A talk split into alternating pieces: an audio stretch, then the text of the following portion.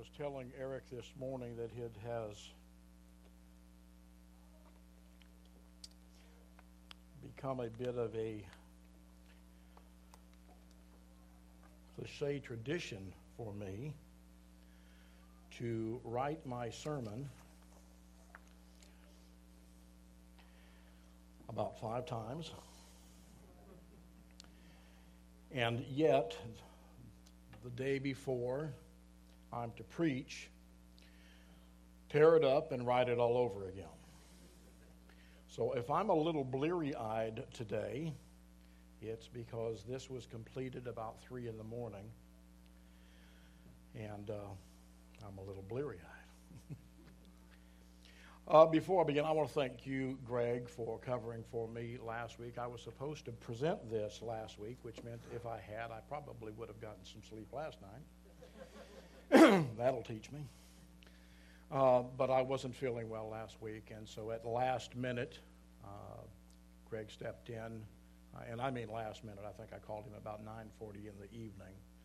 Uh, stepped in and, and uh, stood in my place last Sunday, and, and I listened to a sermon earlier this week, and, and beautiful sermon, brother.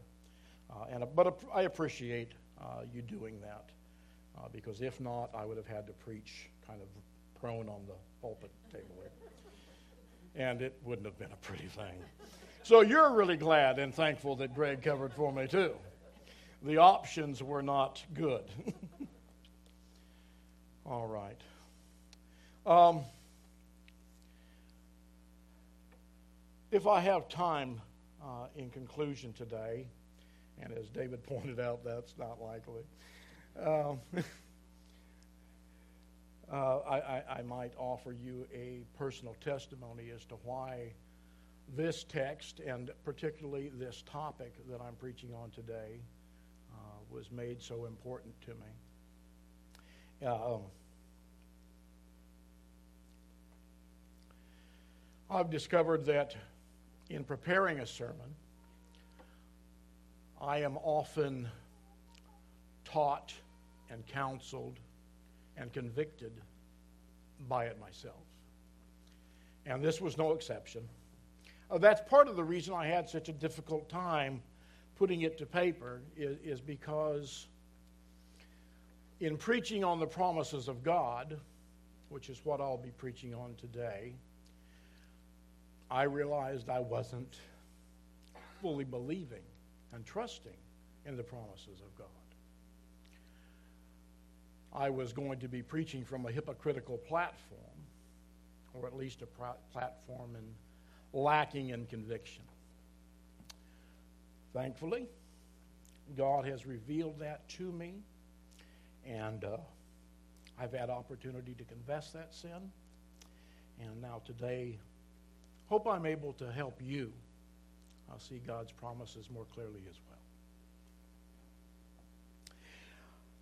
I don't think that it's necessary for me to try to convince you of just how marvelous this Bible is. It's comprised of 66 books written by 44 authors across a period of about 1,400 years of, and covers not only about 4,000 years of human history but also the eternity of human future. As of 2016, the Bible, the complete Bible, Old and New Testaments, have been translated into over 630 languages. The New Testament, over 1,440, and select books of the Bible into at least another 1,000 the Bible is also still setting the, the pace as the world's best selling book. And it doesn't show any inclinations of showing da- slowing down soon. According to a, 15, a 2015 report from the Barna Group, 88% of Americans said they have at least one copy of the Bible in the home, and with nearly a quarter having more than five. As well, 13% of those asked said they had even purchased a new Bible in the last year. They didn't come to my house, but don't these people like Bibles?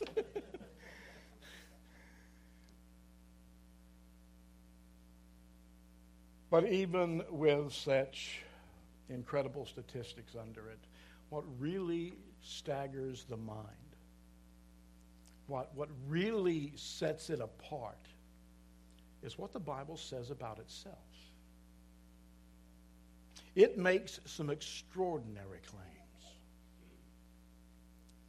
2 Timothy 3:16 says of the Bible that all scripture every word, every dot and every tittle was breathed out by God.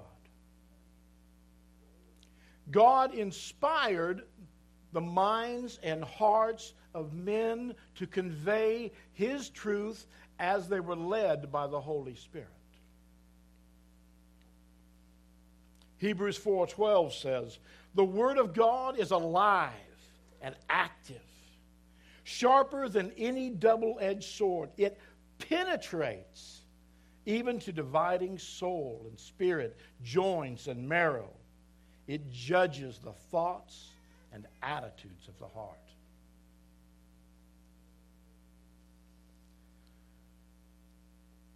And just as I don't need to convince you of the Bible's marvel, I don't need to convince you that what the Bible says of itself is true.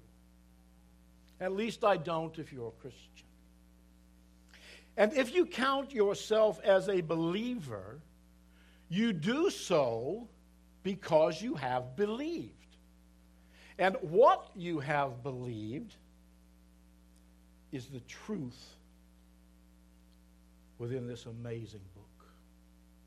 You have believed the words that God has poured out by His Spirit. So it's no surprise that when we make reference to the Bible, we might define and esteem it as God's revealed will in relationship to men.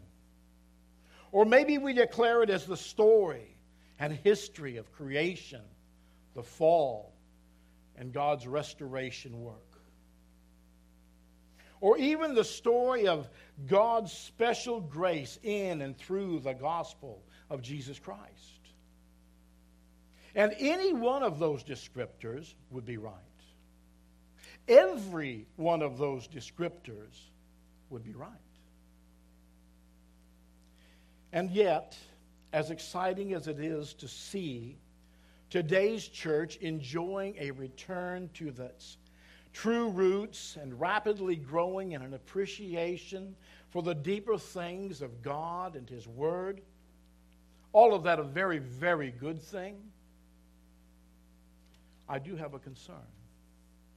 And I can't help but wonder if, in our scholarly march toward greater and deeper biblical understanding, if we aren't risking leaving something vital in the dust behind us. I wonder if our firmer grasp of theological complexities hasn't also caused us to loosen, with the other hand, our grip on a simpler but no less important truth. I wonder how many Christians today still consider for the Bible with all its deep and solemn truths as a book that remains from its first pages to its very last, a book of God's promises to God's people. As always, it is wise and it is right that the preaching be preceded by prayer. Would you please bow your heads with me now? Mighty God in heaven, Lord, may your name be lifted and exalted and glorified in all that is done here this day. May the fame and the glory of Christ be central in every word that is spoken and in every heart that hears. Lord God, I pray that you would be with me today that you would strengthen me in body and spirit as I deliver this sermon. Father, I pray that you would make its preaching effectual and that you would use it for your glory and your good and the good of your people. I pray, Father, that you would lift humble words and do mighty works with them by the power of your great Spirit. Father, now as I take on the audacious task of presenting your word through mere mortal lips, I ask you to bless us each in the name of Christ Jesus, your great and holy Son. Amen.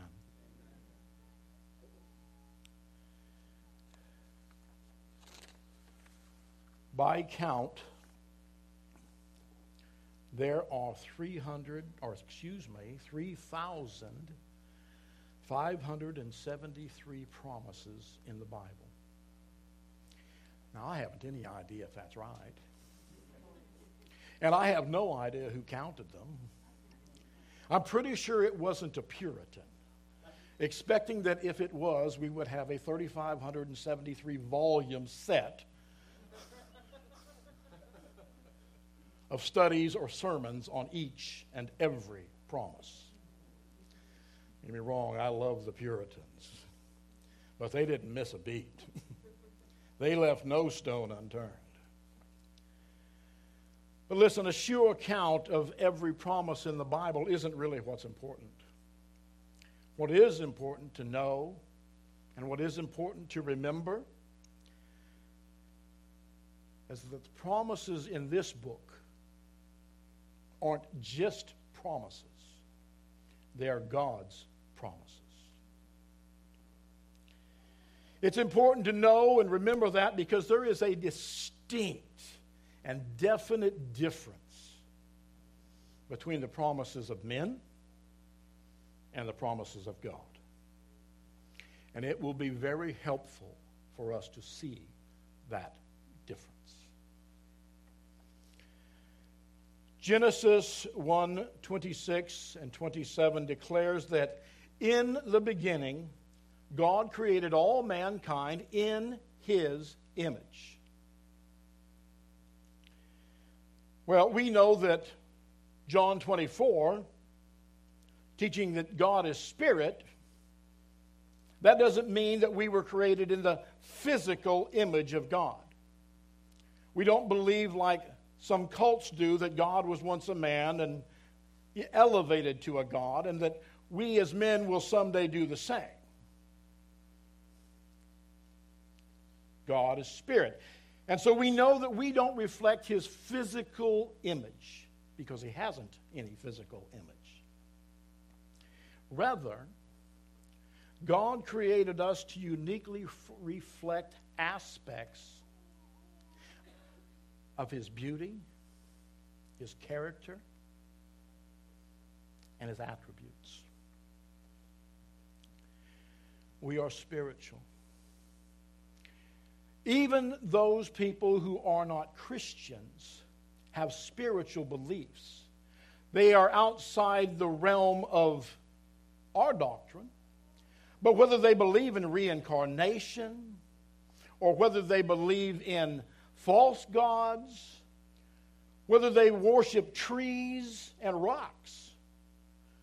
We were created to be a spiritual being. And we are creative. We paint, we write,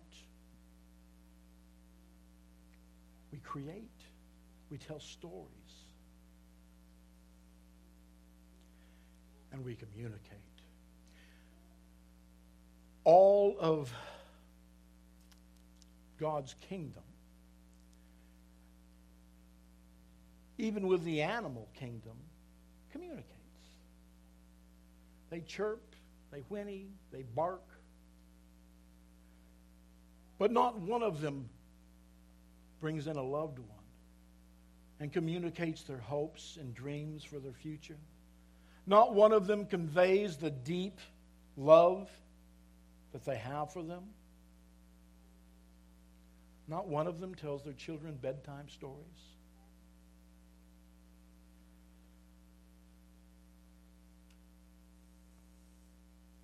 And we are relational. Look around you.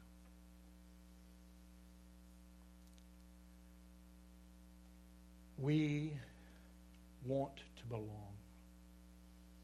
We want fellowship. We thrive on it, and we crumble without it. One of the greatest penalties that you can impose upon a person is putting them into isolation.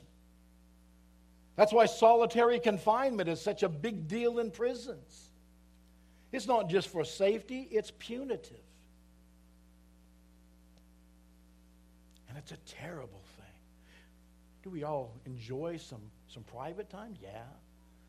But we don't want that to be our forever time. And we love and we're self aware and we have an understanding of justice and grace and mercy. All these things reflect God. But we're also fallen sinners. And because we are, every aspect of our image bearing has been defiled and corrupted. The image of God we now reflect is a tarnished and perversely distorted one. Evidence of that shows in the promises we make. And even more so, it shows in the promises we break.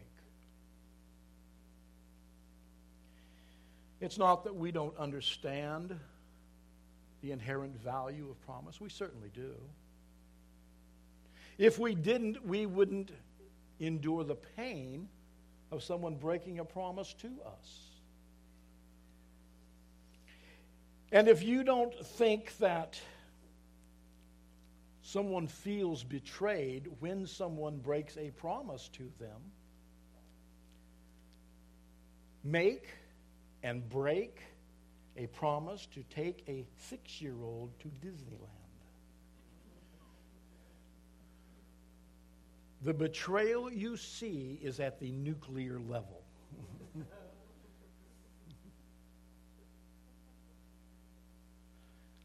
because it's true, even kids know the value of a promise.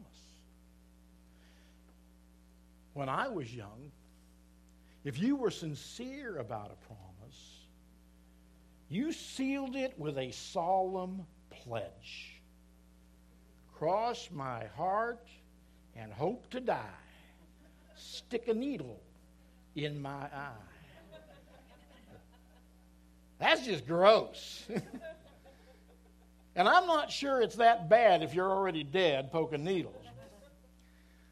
Nonetheless, Kid still broke promises, and I never saw a dead one with a needle in his eye. We knew the value, we just didn't keep our promises then either. And maybe you've heard some old guy, I'm getting to be that, who says, you know, back in the good old days, a man's word was his pledge. A handshake was enough. What a crock. I know it's a crock because today adults seal their promises with the pledge of a contract. Part of that's because we're afraid of getting needles in our eye. But listen, whether it's for a home or a car or anything else, I, I just bought a truck. And, the, and when you buy a truck, dealerships still have to use dot matrix printers because they're the only ones that will handle the six foot long paper that that contract's printed on. It might not be six, but maybe just five. I don't want to exaggerate. but listen, those contracts with all of their details and clauses, what we call the lovingly call the fine print, a contract is each party's contingency against the expectation of the other party's lack of integrity. We write contracts because we expect the other person to be a liar.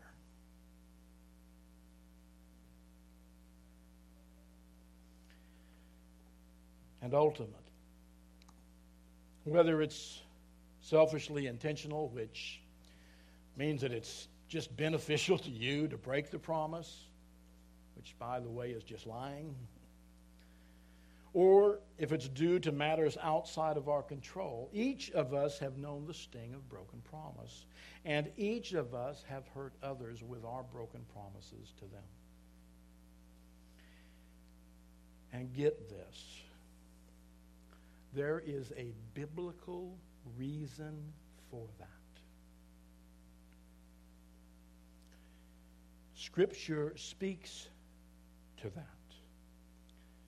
And it is this as created beings, we haven't either the authority or the power to guarantee our promises. In speaking to that, and even as it acknowledges what may be our good intention, Scripture warns us against being presumptive with either our thoughts or our words. Matthew 5 33 through 37. Again, you have heard that it was said of those of old, You shall not swear falsely, but shall perform to the Lord what you have sworn. And this is Jesus clarifying the spiritual aspect of the law. But I say to you, do not take an oath at all, either by heaven, for it is the throne of God, or by the earth, for it is his footstool, or by Jerusalem, for it is the city of the great king. And do not take an oath by your head, for you cannot make one hair black or white. Let what you say be simply yes or no. Anything more than this comes from evil. James 4 13 and 15, through 15 confirms that, saying, Come now, you who say, Today or tomorrow we will go into such and such a town and spend a year there and trade and make a profit. Yet you do not know what tomorrow will bring. What is your life? For you are a mist that appears for a little time and then vanishes. Instead, you ought to say, If the Lord wills, we will live and do this or that. As it is, you boast in your arrogance, and all such boasting is evil. We haven't the authority nor the power to guarantee our promises. Now, just as men's promises aren't like God's promises, God's promises aren't like men's. Because the Bible assures us that there is one who does have the authority, who does have the power to make promises that are sure and certain. There is one who, in infinite righteousness and holiness, will not, because he cannot, break a promise. There is one whose promises never fail.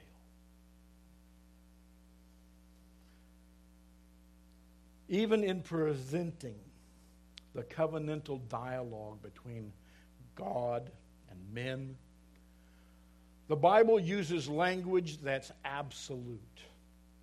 Emphatic phrasing such as, I will do this or that, and when I do this or that. Only God can do that. Only God can say that.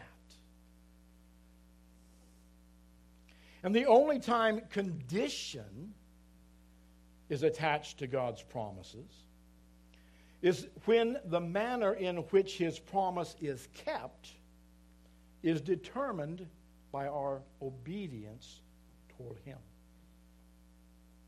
In those biblical instances, his promises, though no less certain, are provided to us in an if then scenario.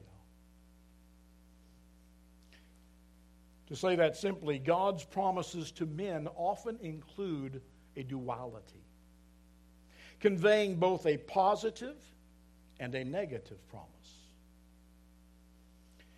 Which aspect of the promise God fulfills being determined by our obedience or disobedience. Deuteronomy 11, 26 through 28, words preceding our sermon text, are a clear example of that. There, God says, See, I am setting before you today a blessing and a curse. The blessing, if you obey the commandments of the Lord your God, which I command you today.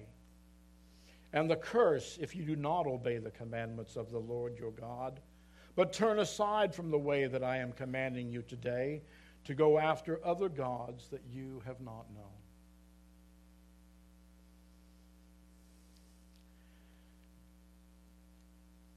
Now, I want to, before going on, I want to offer you two reasons for why this text was chosen today. One, I believe it paints a composite portrait of God's fulfillment of the promises leading up to it. And as well, it shows us again that principle of duality in God's promises. Secondly, though any number of wonderful scriptures could have been chosen to preach on God's promises, there's an old adage that says, You leave the dance with the one that brought you. It was in this text that I first saw need for this sermon, and it was through this text that I saw the truth I needed to see myself. So, lest you think it was only included as a means of filling the white space on the front of your bulletins, let's refamiliarize ourselves with it and read it one more time. Deuteronomy 31, 1 through 8. So Moses continued to speak these words to all Israel, and he said to them, I am 120 years old today. I am no longer able to go out and come in. The Lord has said to me, You shall not go over this Jordan. The Lord your God himself will go over before you. He will destroy these nations before you, so that you shall dispossess them, and Joshua will go over at your head, as the Lord has spoken. And the Lord will do to them as he did to Sihon and Og, the kings of the Amorites, and to their land when he destroyed them. And the Lord will give them over to you, and you shall do to them according to the whole commandment that I have commanded you. Be strong and courageous. Do not fear or be in dread of them, for it is the Lord your God who goes with you. He will not leave you or forsake you.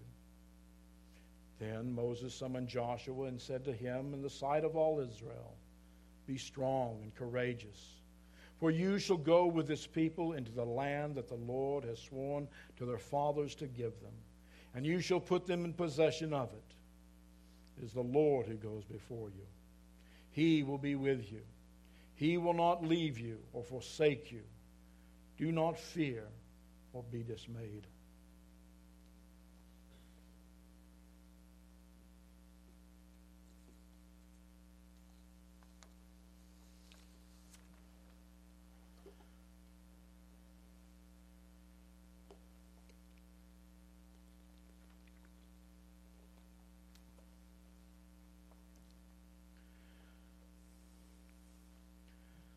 Moses began speaking these words that he's now continuing to speak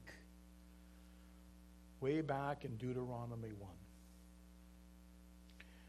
From there to here, it has been one long dialogue.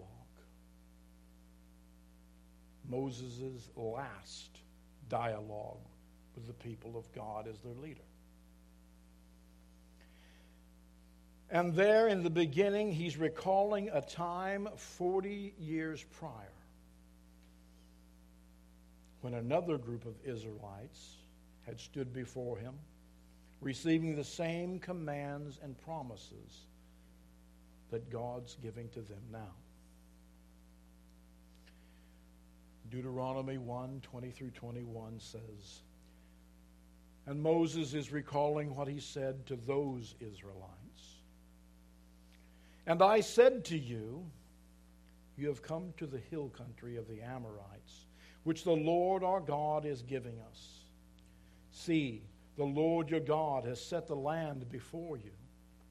Go up and take possession, as the Lord, the God of your fathers, has told you. Do not fear or be dismayed. Words very similar to what he's speaking to the latest group. And having a biblical account of both events, we know that where the Israelites to whom he's now speaking will cross the Jordan and will take possession of the land of Canaan, that ancestral group did not. And you know the story. It's found in Numbers chapters 13 through 14. God commanded Moses to select 12 leaders from the tribes of Israel. And he sent them into the land of Canaan to spy it out at God's order. And they were there for 40 days. And then, returning to camp, bowed down by the weight of the abundance of the land's provisions, they said this We came to the land to which you sent us. It flows with milk and honey. And this is its fruit. That fruit was a single cluster of grapes that the Bible says they had to carry between two men. I like grapes. I've never seen grapes that two men needed to carry. And that's just exactly what God had promised would await them way back in Exodus 3. Yet, even so, with this tangible evidence of the land's promised abundance, rather than trusting and obeying God, they placed their trust in what they could see. And the only thing they could see were the obstacles and dangers before them.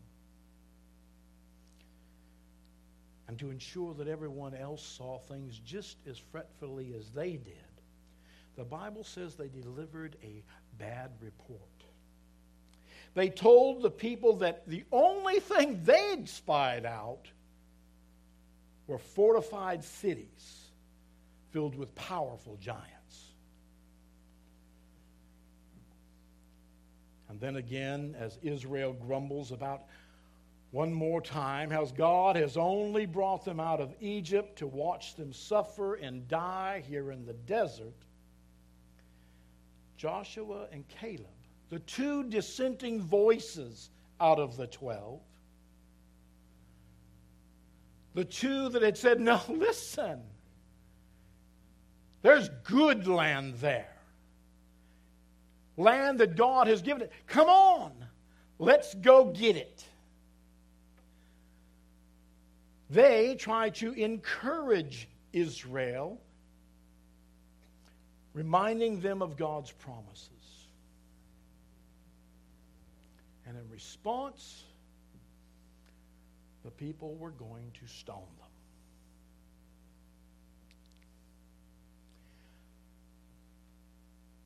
That is, until God intervenes, appearing in his glory at the tent of meeting.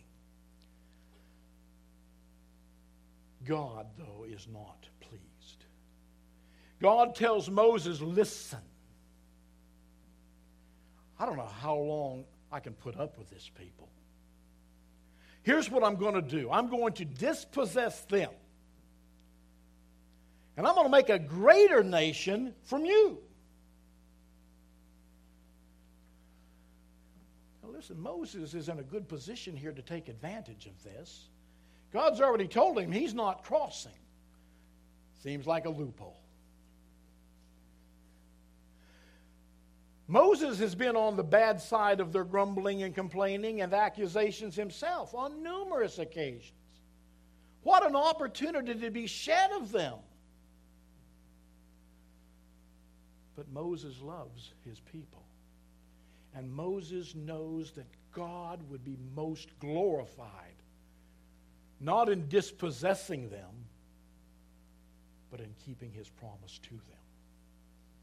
And so Moses pleads in prayer for them. And God, in his love and in his mercy, both for Moses and for them, relents. But he doesn't forget. He says, okay, I will keep my promise to my people, but it won't be kept to this people. This people are returning to the wilderness. And they will return there for a year for each day that they had opportunity to see in that land they spied out that my promises were true. And because they'd spied out the land for 40 days, they were exiled to the wilderness for 40 years with a stipulation.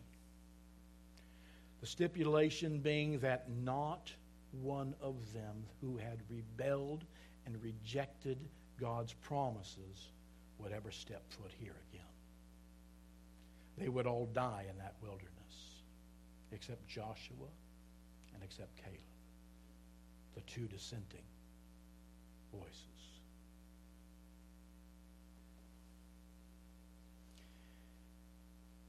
And you know what?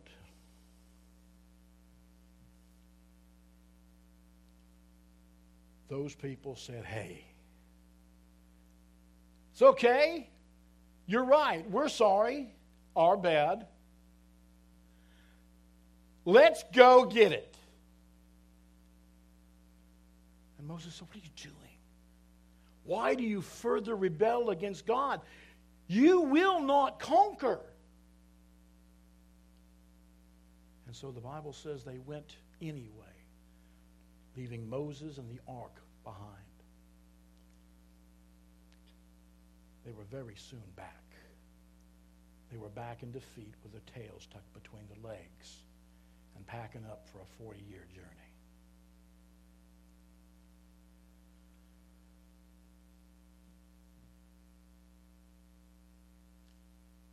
And God fulfilled his promise, and not one of them returned. And with that sad promise fulfilled, Moses, now 120 years old, after serving God and leading Israel for more than 40 years, acknowledging that he will not cross with them, transfers his ambassadorship and his authority to Joshua and prepares God's people for their long anticipated crossing and entry into Canaan. And he does that with a declaration of God's promises.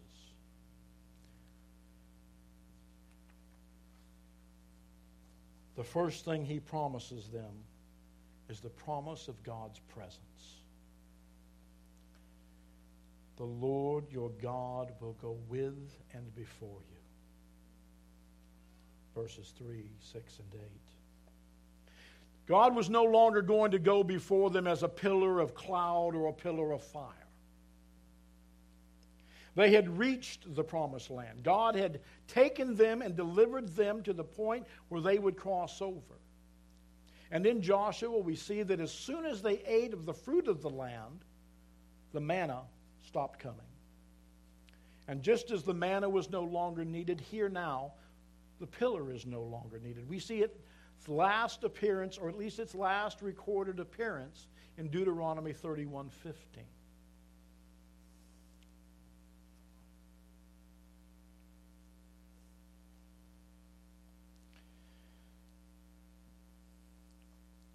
But God is no less going before them. His presence will no less be beside them and ahead of them, purposing what he promised way back to Abraham the conquest and the possession of the land of Canaan. The Bible even calls it the promised land.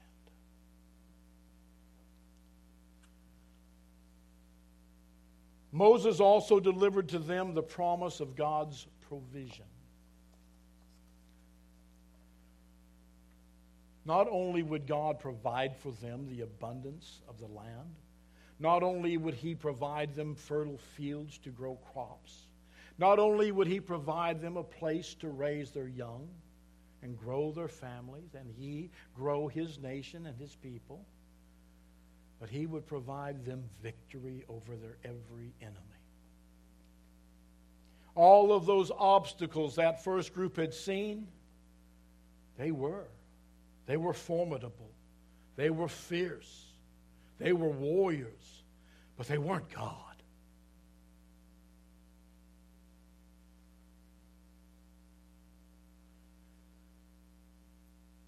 And so while the earthly battles are yet to come, Moses says, The Lord will destroy your enemies.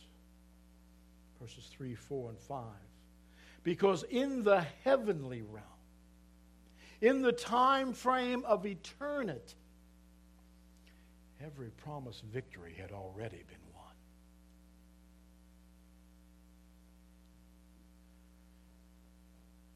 And God promises through Moses the promise of his preservation. The Lord will not leave you nor forsake you. Could there be more encouraging words we could hear?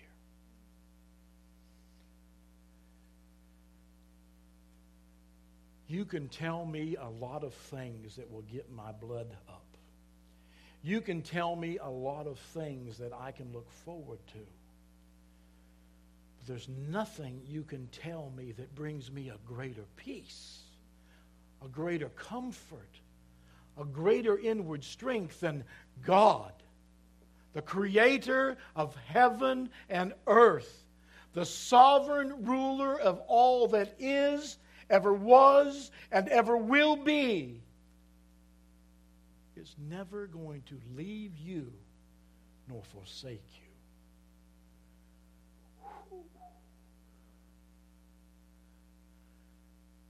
Now I got some bullets in my belt. That registers on my hope chart. If God is for me, the scriptures say, who can be against me? The answer is no one and nothing.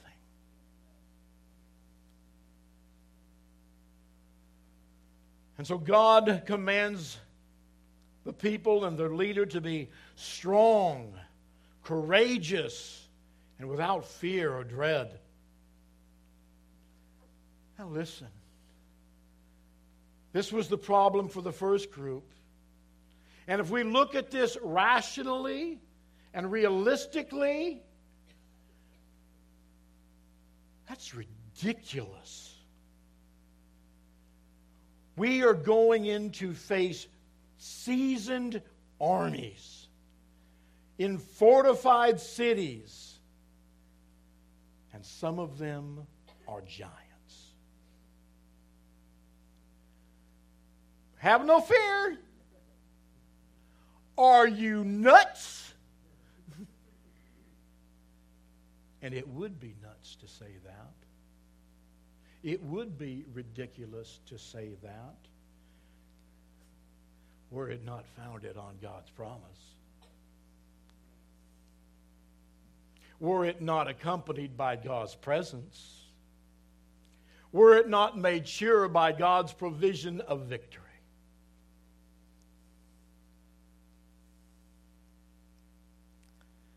Remember the story of David and Goliath? His shaft was like a weaver's beam, nine feet tall. That's a big old boy. Shaquille O'Neal has to stretch his neck for that one. And David says, Hey, look, you come to me with all of that. It's all right. I come to you in the name of the Lord. Didn't work out so well for the tall guy. well, into the story, he was a couple feet shorter. But of course, we know that in, in the end, ultimately, even with the miraculous crossing and conquering of the land, the story doesn't end there.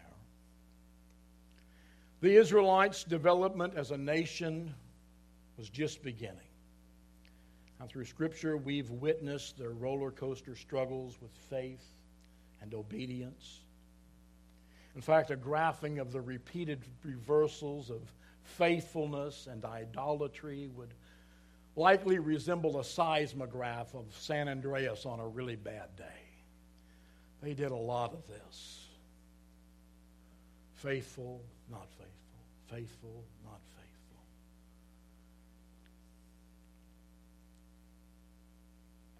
But before we move forward ourselves, I want us to remember that there is a contrast between those two groups of Israelites, and I want us to remember it. Because each group had been in the same place. And each group had received the same commands and the same promises. And each group had the same opportunity to trust God and depend on those promises. And one group turned against God, trusting in themselves over Him. And then in God's judgment, that group was cast away into the wilderness, never to see eyes on the promised land again.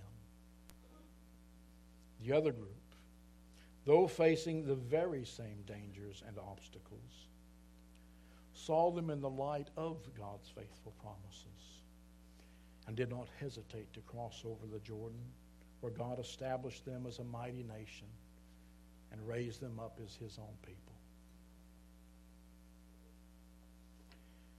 And here we are today. 3,500 years removed since that time that Israel walked on dry land.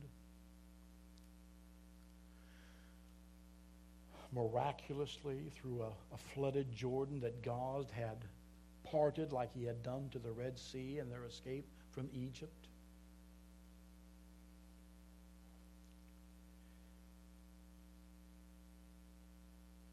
And though it's been that far removed from us, that occasion, God's love for his chosen people has never changed. And God still extends to his people the promises of his presence, the promises of his provision, and the promise of his preservation. What has changed is the covenant under which these promises are applied and fulfilled. God's people today are participants in the new covenant. And the promises of the new covenant aren't fulfilled in the same physical ways that he filled his promises to Abraham and the nation of Israel. The Old Covenant required that God's people lived in strict obedience to the Mosaic Law. And because they were no less sinners than we are today, the law required them to make daily sacrifices to atone for those sins.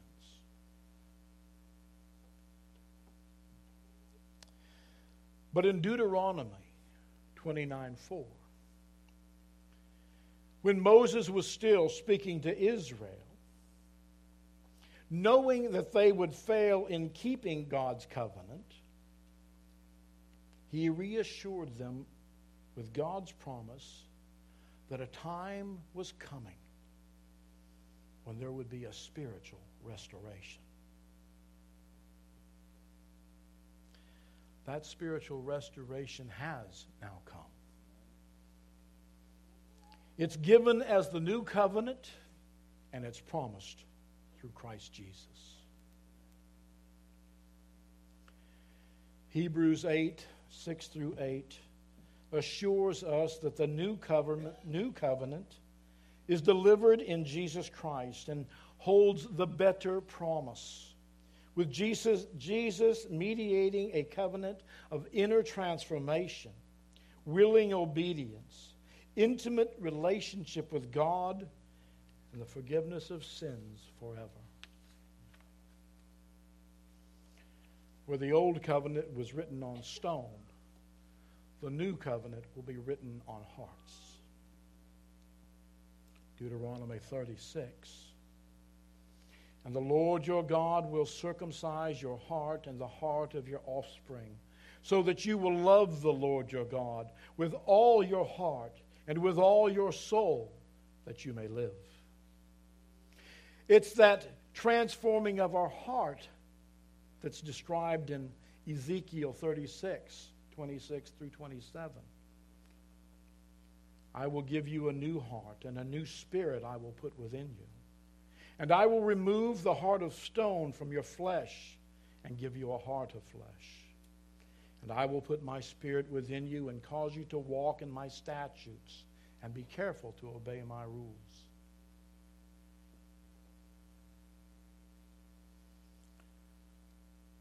But how do we enter in to that new covenant? And what are the promises given through it?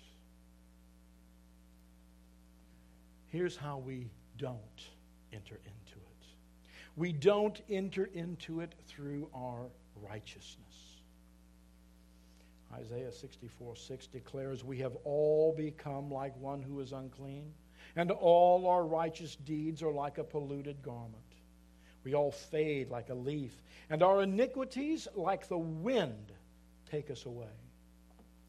And Romans 3:23 reminds that all have sinned and fallen short of the glory of God. And Romans 3:10 adds, none is righteous. No, not one. And we don't enter into the new covenant through our works. Romans 3:20 says, "For by works of the law no human being will be justified in his sight, since through the law comes knowledge of sin." Galatians 2:16 adds, "Yet we know that a person is not justified by works of the law, because by works of the law no one will be justified." So if not by any inward good, and if not by any outward good that we can do, by what means are we to enter into the promises of God's new covenant?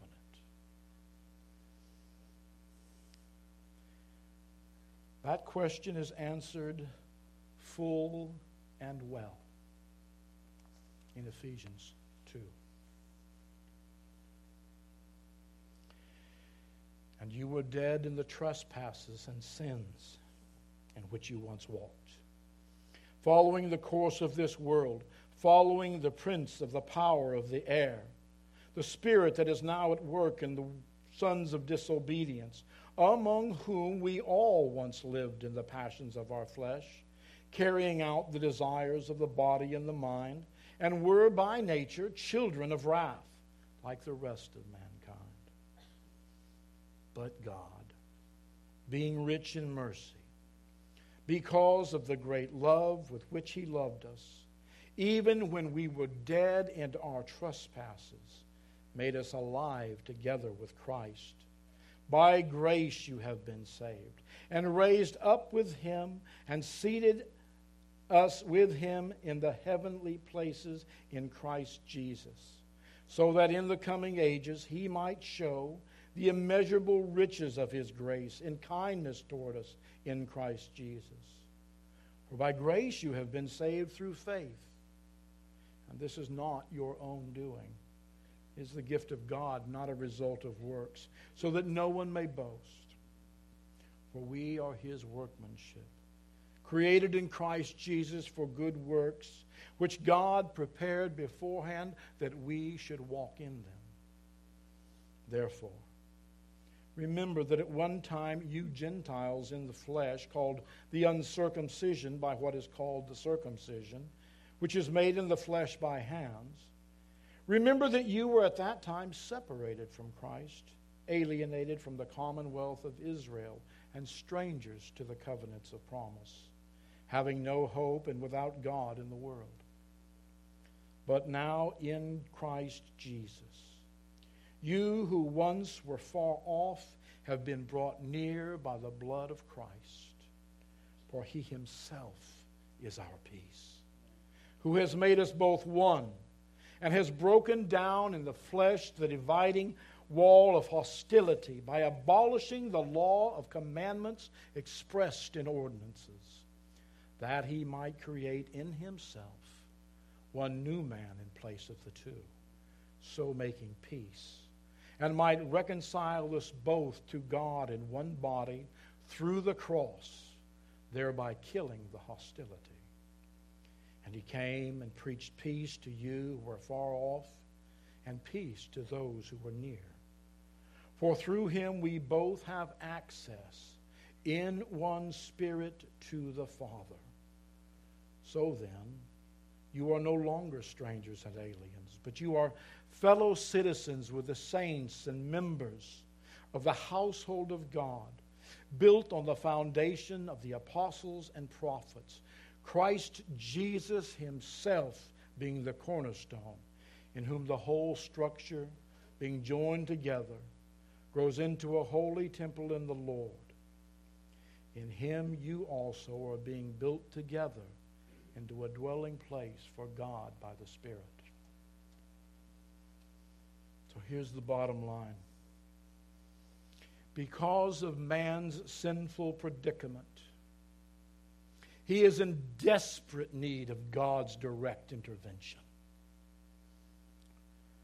That intervention has already been provided by Jesus Christ, the mediator between sinful humanity and a righteous God. 1 Timothy 2 and 5.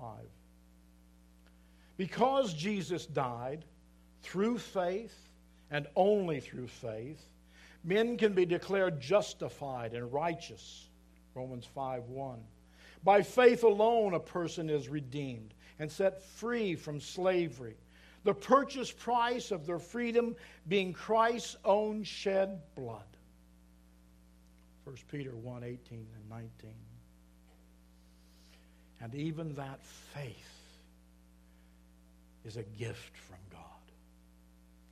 Salvation is a free gift from God. Romans 6:23. And since it is a gift, there's absolutely nothing you or I can do to earn it. All you have to do is take the gift. John 1:12 But to all who did receive him Jesus who believed in his name he gave the right to become children of God who were born not of blood nor of the will of the flesh, nor of the will of man, but of God.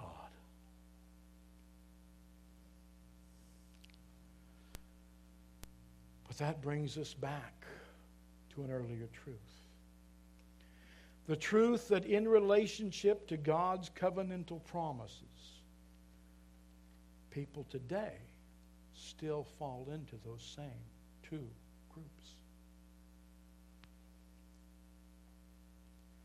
those who, upon hearing God's effectual word and recognizing their sinful desperation and their need for a Savior, joyfully surrender to His gracious calling and placing their newfound faith in Jesus, hold fast to His salvation promises. But there are still also those of the second group.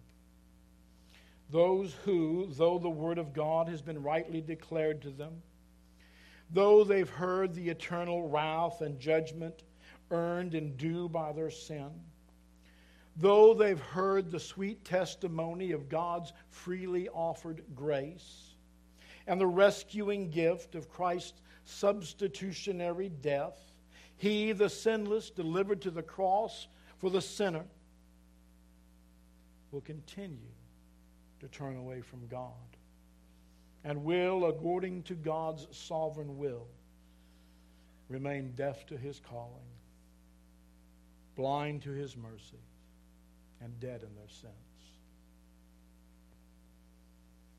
For those who have or will respond to God in faith,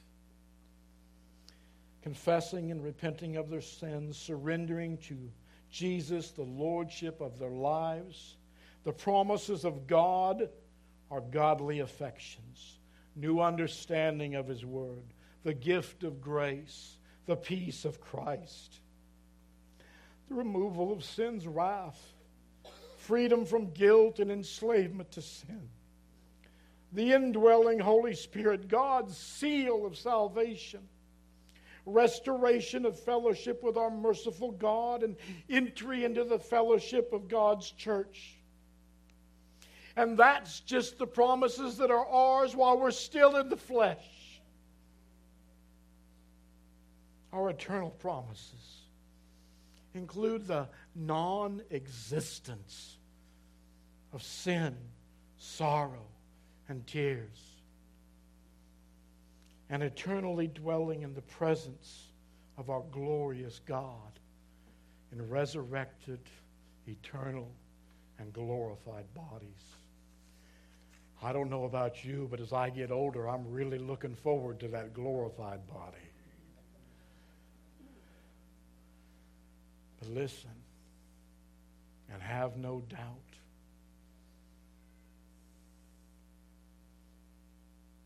That there is duality in God's promises. And God will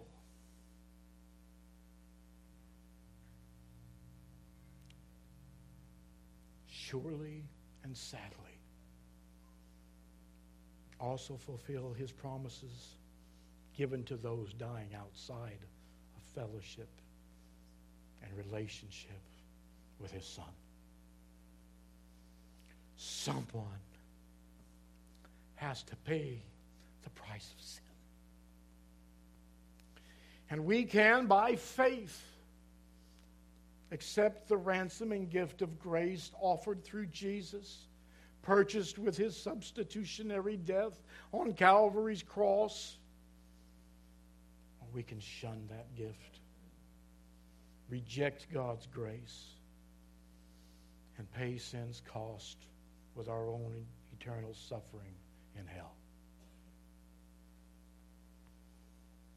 Listen now to God's dreadful promise in Scripture for those who reject Christ's gift of salvation. This comes from John 3:18 through 20 and 36.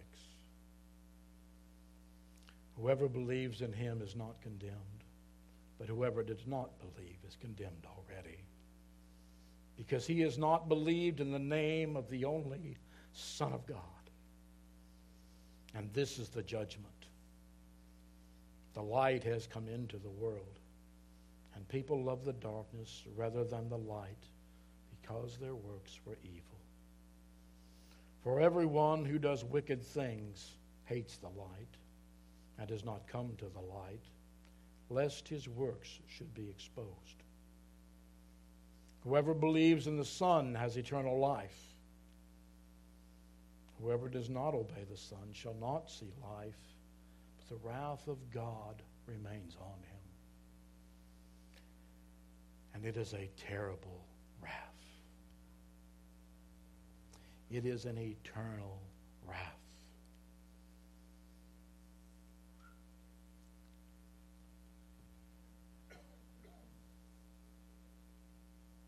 So let me conclude with this.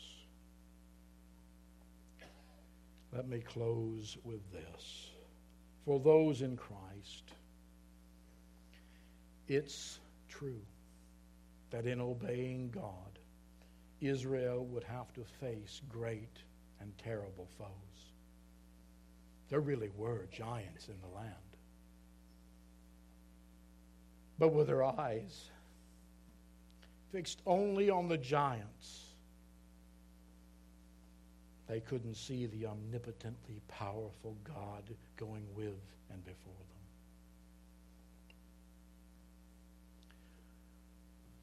What giants are you facing today? Which giants are staring you down and calling you out? Which giants have you running back into camp trembling?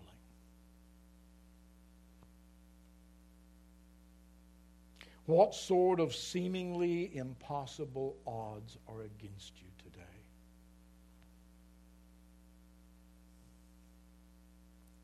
Christian. The Lord your God goes with you. The Lord your God goes before you. The Lord your God will never leave you nor forsake you. Can't. Because you're promised to be His people forever in Christ. Jesus promised that all that God had given him he would never lose. Doesn't mean we won't face harsh realities in this life. Doesn't mean we won't endure great pains in this life. Doesn't mean we might not die miserable death in this life. But this life isn't eternal life and we are promised that in Christ.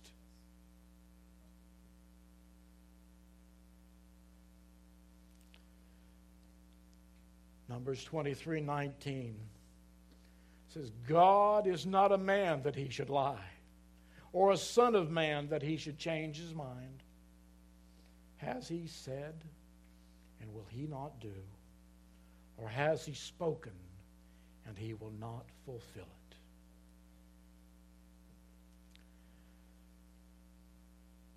J.I. Packer offers this bit of wisdom.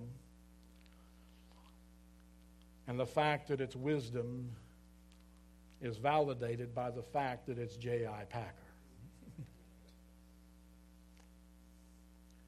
Optimism hopes for the best without any guarantee of its arriving and is often no more than whistling in the dark. Christian hope, by contrast, is faith looking ahead to the fulfillment of the promises of God. Optimism is a wish without warrant. Christian hope is a certainty guaranteed by God Himself. Optimism reflects ignorance as to whether things will ever actually come.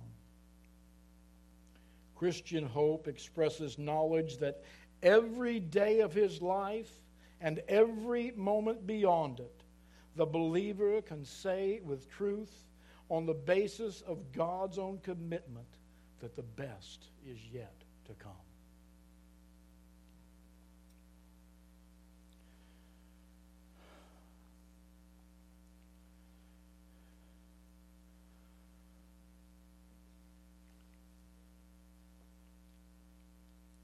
Briefly, I said if I had a moment, I would offer you my own testimony of why this sermon struck so close to home for me.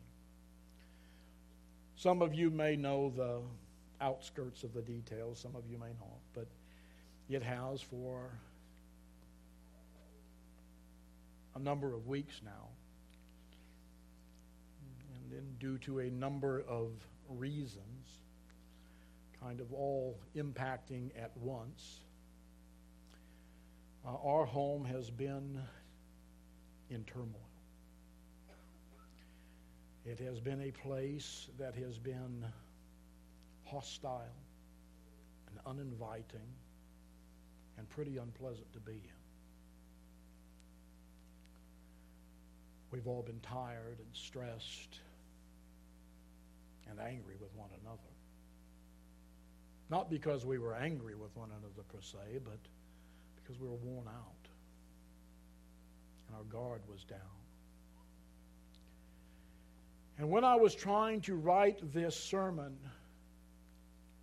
in its conception, I was struggling. I couldn't put the right words and I couldn't find the, the right meanings. And then I realized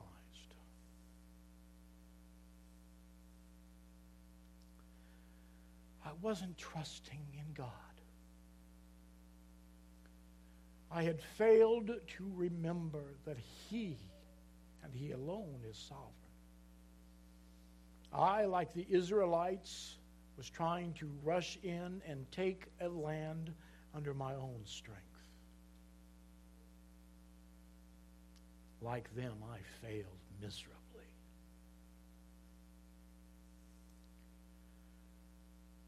Peace is ebbing back into our home today. It's settling down, it's calming down. Love has replaced vitriol. Hugs have replaced hands out. Quiet has replaced screaming.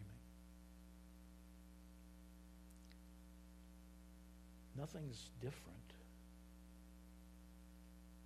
except that we're trusting in God. Recognizing that just as I don't have the authority or power to make promises, I don't have the authority or power to change people.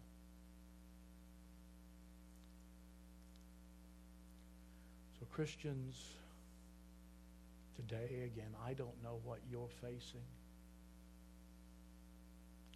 But whatever it is, don't set your eyes there too long before you lift them up to God. Would you bow your heads as I close today in prayer?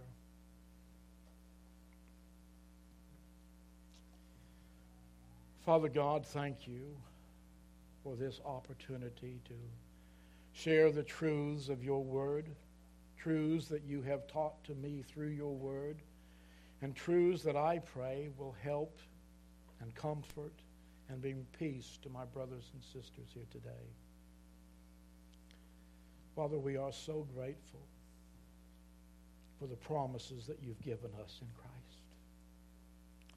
So grateful, Father, that they are sure and certain promises. And we are grateful, Lord God, for your presence, your provision, and your preservation through the new covenant in Christ. Father, I ask that you would bless each of these, my churchmen and my brothers and my sisters, that you would do so for their good and for your glory. In the name of your Son, Jesus.